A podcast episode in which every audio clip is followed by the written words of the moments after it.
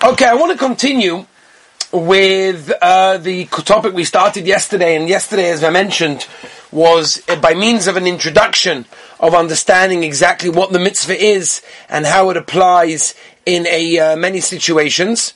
Um, okay, good morning, Yaakov. Nice to see you. Beautiful. Okay, so yesterday, as I mentioned, is a little, was a little bit of a hakdama. What I want to do now is I want to go continuing a little bit on the Hakdama introduction sort of way because there are there's just so much and I was looking today about okay what are we going to start today know, I said yesterday we're going to start the halachas but you know and we'll get to some halachas as well but I want to understand a little bit more of what's going on I actually want to start with a Maisa Shahaya it's a true story somebody um, somebody I was close with. This is going back. This is probably around. I'm thinking now. He's got three or four kids. He was just newly married then. He's probably about four or five years ago. Yeah, four or five years ago. He's moved. He used to live in Eretz Yisrael. He moved back to Chutz La'aretz about a couple of years ago. Anyway, so um, he calls me up with the following Shiloh. It's a very interesting question, and it's a very important question. I think that I want to mention at this point when we're discussing kibbud of aim. And that was like this: He bought a new apartment and he brought me to the apartment, and I came there to check out all the shilas of mezuzah, because there were many, many shilas of mezuzah that were going on, you know, with archways and all interesting shilas. And, uh, you know, it's an, it's an interesting way of paskining shilas, which you can't do over the phone. You have to go to the house, and I, and I did that, and it was very, very interesting. Then he says to me, and this was really going back before he bought the mezuzahs and before I came to his house. He says to me like this, he said, my father-in-law is a sofer he writes mezuzahs and Sifrei Torah and Tefillin and everything else, right? He writes stam. He's a sofer stam. He said, but I know the halachas t- tells us that you have to make sure to buy all your tefillin and mezuzahs and obviously Sefer Torah from a yerei shamayim. He says, I'm about to purchase somewhere between 20 and 25 mezuzahs, which is pretty much a nice amount of mezuzahs. I don't want to buy it for my father-in-law. I said, why? He said, because I don't think my father knows a big yerei shamayim. And the halacha is that you're going to have a yerei shamayim. So I said, okay, one second. I want to separate the two things. Of course, you're right. There's halacha that the person who writes your tefillin and mezuzahs, whatever, has to be a yerei shamayim.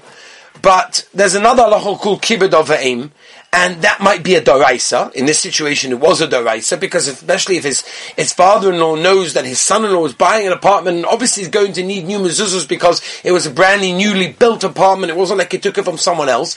Where's he buying mezuzahs from? Not from me. He would be tremendously, you know, sort of, you know, in pain that my son-in-law didn't, you know, buy my mezuzahs for me. And I told him that this is a very, very important thing. It's true. There's a mile of yerei shamayim.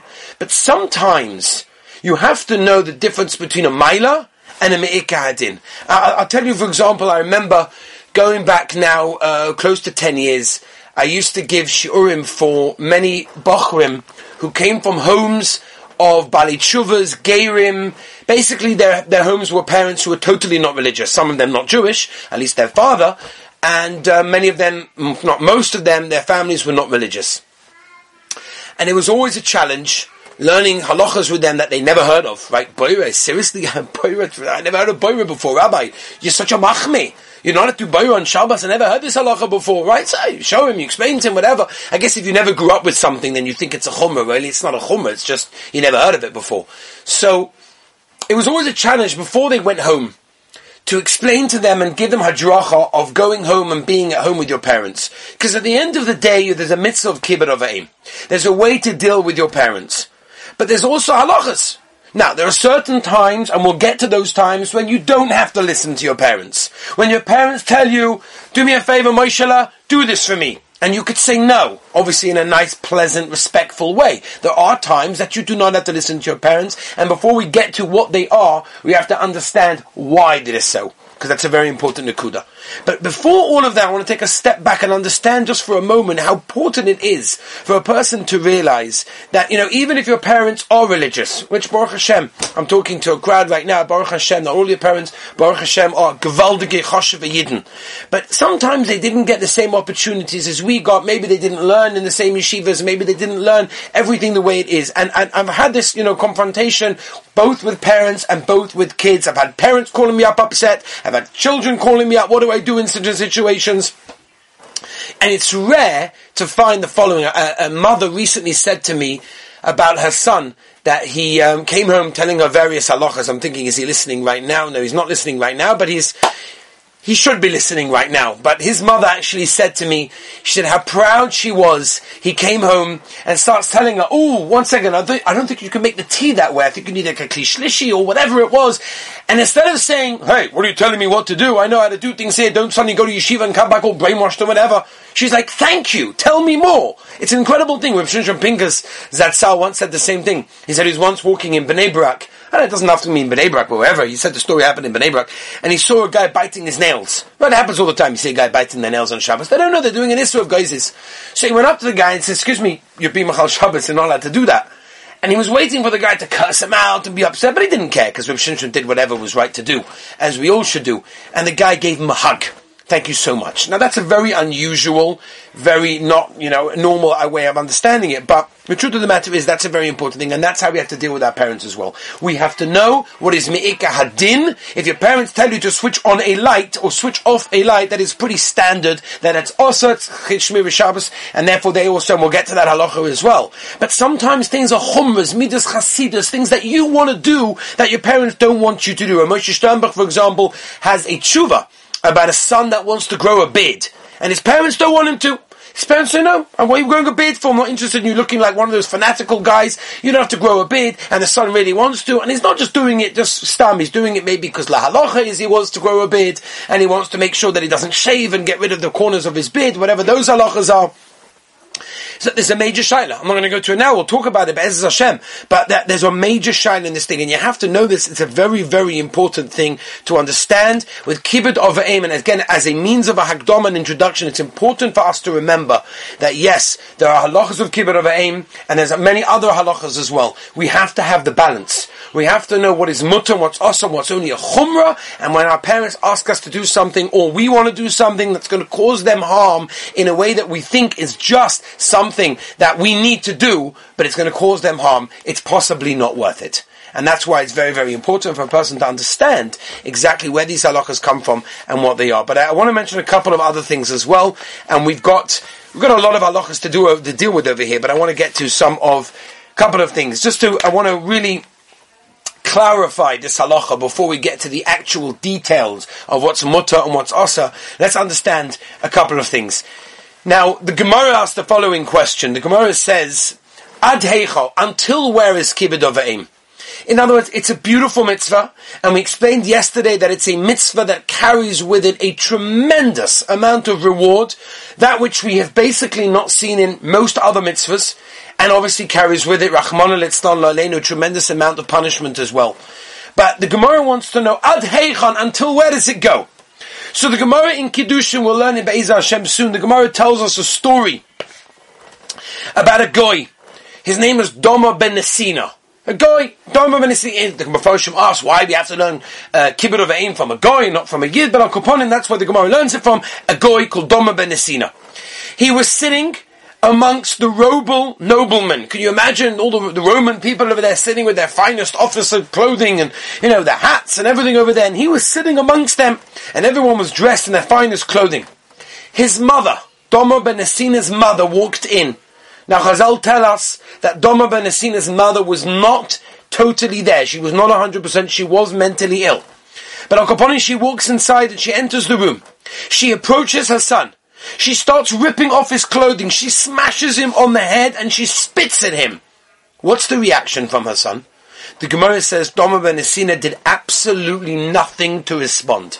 He didn't respond to her whatsoever, didn't curse her, didn't shove her out the door, didn't call security, nothing. Says the Gemara, from here we see, the Adheicham, this, this is how far Kibbud of Aim goes. It goes so far that if that's what you imagine, for example, just take the example, you're standing up at your chasana, you got yourself a beautiful suit, 18 buttons down the side. I spent six weeks looking for this suit. Incredible suit. Wow, it took me six weeks. I'd have to leave yeshiva early, obviously, to look for this suit. And the hat, the hat, mamish, every direction I looked, this hat was incredible. It took me about four and a half hours in the hat store to find the hat. The esrog takes me about five minutes, but the hat in the hat store, wow, that was a hat that you can't imagine. It was incredible. An amazing thing. You're standing there at your chasana, under the chuppah, Hundreds of people, right? There's no social distancing. Baruch Hashem, coronavirus is finished, and everyone is standing under the chuppah, admiring what a beautiful, handsome chassan, and look at the kallah walking in. It's a perfect setting. The violin is playing. The rose petals are coming down. You know, the aisle. It's, it's beautiful. And your mother or your father, who's standing next to you, you just walked you down the aisle, take your suit, rip it off, start taking your hat, smashing it down. What, what, what, what are you going to say? What's your reaction going to be? Forget about the fact there are hundreds of people there watching, and you got the cameraman, the video man, and everyone watching. What's your reaction? The Gemara is telling us absolutely nothing. The debt that we have to our parents is so big, is so great, that we have to go to the most difficult and extreme lengths in the most trying circumstances to ever make sure that they're not embarrassed, that they're not upset, and nothing we do ever upsets them. Just to put things that, that I think that just put things into perspective to understand exactly what's going on and to make this point clearer.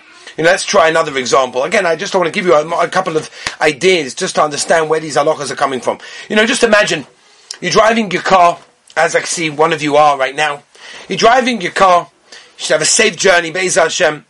And a certain person was driving his car, loses control of the car, swerves off the road, and he goes into a ditch. He's pinned against the wheel. He's half unconscious. He's unable to free himself or even call for help. He looks like there's no one around. No one's going to save me. Who knows what's going to happen? He's bleeding. I don't know what's going to be. All of a sudden, he hears a siren. He hears a siren as a passing police car that spotted the wreck in the ditch, and the officer radios for the ambulance to come within minutes. There's a team of paramedics that are moving the man to safety. As they're carrying him from the wreckage, right, the whole gas tank catches on fire. Within seconds, the entire car has exploded into a wreckage that is non-recognizable anymore. He had literally seconds to live, and he was saved from those few seconds. Could you imagine when he sees the person who spotted him, who was driving there, who called for help? There's no words to describe the gratitude you feel. You, uh, do anything for him. Tell me. You know, I, whatever I could do for you, I'll give you whatever money you want. I'll, I'll, grant you whatever crest I can give you. Right? However powerful you are, however much money you have, you'll do whatever you can. Because this man saved my life. That's incredible. He literally saved my life. I'll do anything. Rabbi said our parents do the same thing. Our parents did more than that. Our parents not only brought us into the world in a physical way, but they literally, they stayed up at night. They gave us bottles. They clothed us. They taught us everything we know until now. Allah has come over kama. How much gratitude we have to have for our parents. What we have to realize our parents went through. The years and years. And teenage years, I can tell you, and you all know yourself, little bit more difficult than the terrible two age.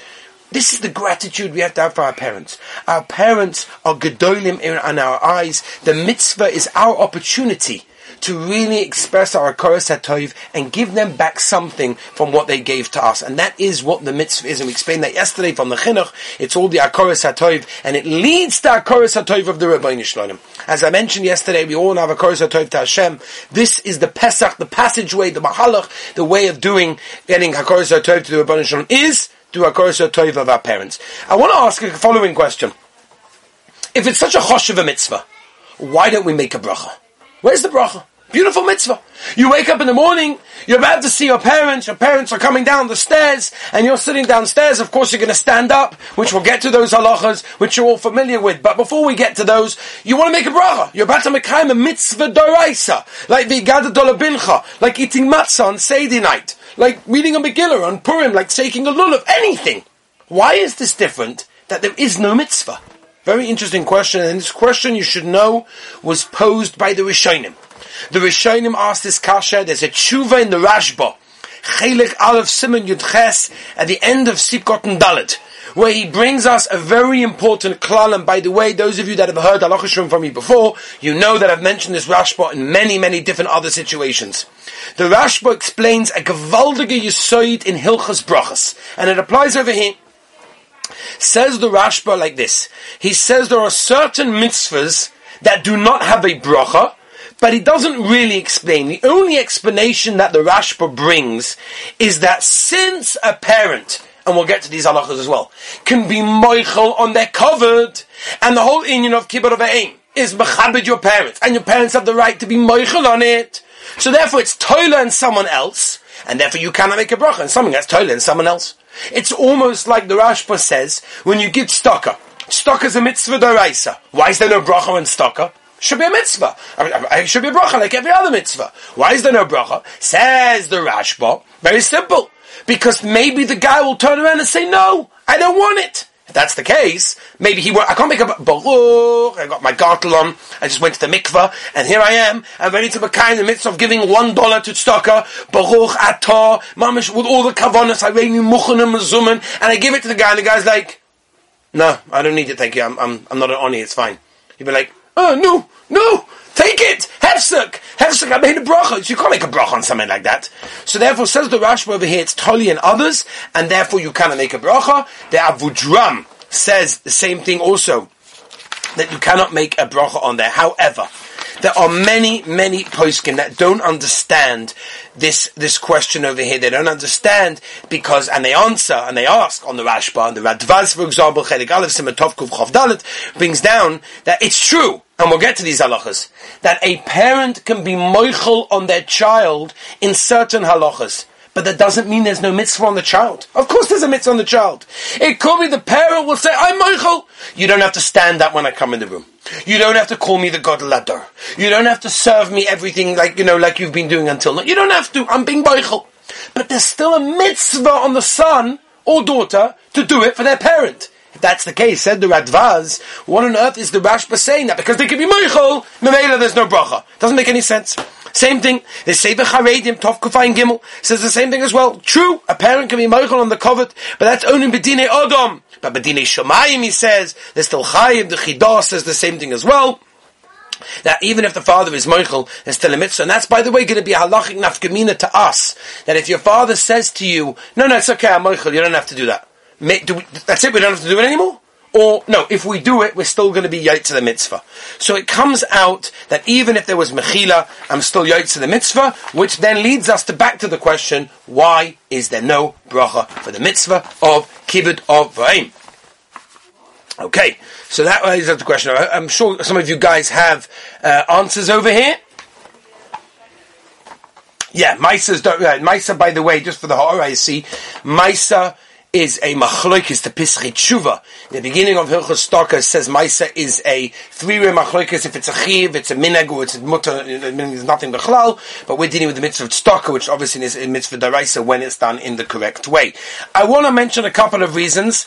Um, one is the Tshuva in the Binyamin Zev Simakuf Samach Tes, again for those of you guys that are taking notes, that he says the reason for the mitzvah that we don't make a bracha on the mitzvah is, he says, is because the goyim also do it and therefore any mitzvah that a goy also does, then it's not going to be special that Klal Yisrael do.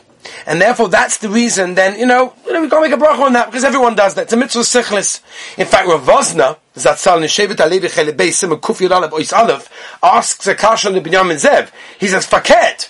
That should be a reason dafka to make a bracha. The goyim do it because it's normal. That's what we do. Dad, thank you. We do it because the Rabbi Shalom told us to do it. That's a whole different madrega, and he wants to say fakir. That's not a good reason to not make a bracha. Fakir, refi that we should make a bracha. I'll tell you as well. There's a Mari Al Ghazi that brings down the end of Simon Yudalit. The reason why we don't make a bracha on Kibbut of Aim, he says the reason is because of the Chumrah. He says you can't make a bracha on it. He says because uh, this is his lashon, unbelievable. Lefia emes lo yigia lachatzi shir doraisa. He said, "V'kivin shakenim yivorach ein zem avorach elemenatz is disgusting. A bracha. V'alkorach lo tiknu pekiyume bracha ki yordu l'soiv das b'nei odom ki loy kol odom zoicha lovel tachlisem epnei shehechmik b'chvoide yoisem mekovet shamayim." Unbelievable thing. Says the Maria Gazi. You know why there's no bracha on kibbut of aim? It's so chomer. It's a mitzvah that is so important you're not going to get to the, the mitzvah. You're not going to mekayim the mitzvah in the proper way. When do we make a bracha? When I'm about to eat matzah. Okay, I can eat matzah. When do we make a bracha? When I'm about to shake a lulav. I can shake a lulav. But how can you make a bracha on something that you're not going to fully do in the proper way, such as kibbud of aim? And therefore, if that's the case, he said, and it's very scary what he says. He says that the Torah understood, das ben Odom, we're never going to be Zoicha. Again, loy kol Odom Zoicha lovel tachlisa. It's so common. The Steichemes said the same thing, the same, the same for Shema Yaakov. We're dealing with a mitzvah over here which is so homo that they even will mevatel the bracha because we're not able to do it in the proper way. It's a very scary thing. There's an Oizer Ruach. Again, Rabbi I'm quoting you with Shainim. There's an Oizer Ruach Chelik Aleph, Hilchos Brachas, Simon Kuf Mem. Zaklali says, he says there are certain mitzvahs that have a time period. Shake a lulav, it's that moment. Eat the matzvah, it's that moment. Read the Megillah, it's that moment. But when it comes to the mitzvah of kibbut of aim, he said it's the whole time. There's no time that you're potter. It's not the pshat that, oh, I've eaten the matzah, I can relax. I've shook the lulav, I can relax. There's no such thing as, I gave mum a cup of water, I can relax the rest of the day. It doesn't work that way. You can't do that. Therefore, since you're chayiv the whole time, therefore there's no bracha, because you're always chayiv in that way. And I'll just tell you one last thing.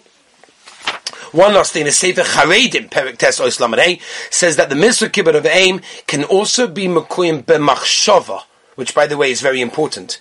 I don't know where you guys are right now. I know one guy right now is uh, driving, as I can see, so he's not with his parents. And most of you guys are at home. You can go right now and give your parents a cup of water. You can go right now and do whatever you want to go machabed your parents. But sometimes you're not with your parents. So one of the ways to machabed your parents, and it's a daraisa, is b'machshava. You could do it b'dibur or b'maisa, obviously as well. That might have a higher madrega, but also b'machshava. And therefore says the Sefer Charedim, since the mitzvah of kibbut of aim has also a key in b'machshava, Therefore, we cannot allow a bracha on something that can be uh, uh, done by machshava, by thought process, and therefore, that's the reason of the bracha. So there's a couple of reasons over there. One last thing I want to mention as well. Interesting chakira is the mitzvah of kibbut of aim ben odom lemokoim or ben odom lechaveiroi. Interesting chakira, which I'm sure many of you probably have an answer right now. Well, what's the answer? I'm not going to unmute anyone because I'm not going to hear too many, because you probably all know the answer. I'll give you a hint. I'll give you a hint to this answer. Possible answer. It's not vade the answer. What's the hint? Again, the chakira. Mitzvah kibbut of aim. Is the mitzvah ben odom lechaveiroi or mitzvah ben odom lemokim? What is it? Anyone? Anyone have an answer? Just out of interest. Anybody have an idea what I'm going to say? Daniel, what do you want to say? Let's have a look. One second. Go for it, yeah? It's Ben Adam L'Mokim. It's first of all, it's on the right side of the Luchas, and also the Gemara says that Hashem is a shutuf with your parent. Wow, very nice. Okay, excellent. So we had a couple of answers there from Daniel, very nice. That number one is on the right hand side of the Aseres Adibrois, and number two it is uh, that, like the Gemara says, and we quoted that yesterday, right in the beginning, that uh, the Rabbi Shalom is a shutuf, is a partner in your parents, and therefore basically you're being machabed uh, the Rabbi Shalom at the same time. So I, I did actually found it's a machoikas rishonim. It's mamash machoikas rishonim. The Ramban ala Torah Parshas Yisroi, um, Chof Yud Gimel wants to taina that it's been Odom l'makoim, at Kadakemach, that's Rabbeinu Bechaya, the Sefer Ikrim, the Shloah Kodesh, Others want to tie it not that way. It could be the Rambam is mashma and the Rosh, also the Barbanel mashma that maybe it's more of a ben chaveira, which of course you get also ben mokum at the same time, which we'll have to understand, which we're not for right now, why exactly it's on that side of their series of dibros. But let me just end Rabbi said with one last thing, and that is just to understand as a hagdama for tomorrow, and that is also for us to understand like this. There are two separate mitzvahs when it comes to kibbut of aim, and this is what's very very important because we're going to discuss many halachas, but we have to get clear where these halachas halachas are in comparison to the what they should where they should be. There are two separate mitzvahs in regards to kibbut of aim. There's honoring, that's kibbut, and there's also fearing, which is moira. Right? Both in the Seres Debris it says kabed esavicha. But it also says, Ish imoy va'oviv tiro. You should fear them. What is the difference between kibbut, which is literally means, again, honoring, and Moira, which means fearing. So the Aruch HaShulchan has a beautiful explanation.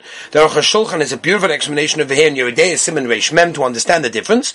And he says, you know, the difference is, he says, covered honor is what you positively do to your parents. To honor them. Fear is what you don't do meaning out of fear for the stature of your parents, you will not do because that's disrespectful. Now we'll have to discuss and understand on a deep level what halachas on a standing up, contradicting them, saying yes to them, agreeing to them, calling them by their name, writing them. There's so many halachas that we'll have to discuss Be'ez Hashem. But again, I guess today was a little bit more of a Hagdama and then more of a halachic sense. Tomorrow, I guess, we'll go on to a more uh, actual and very practical uh, sense of these halachas.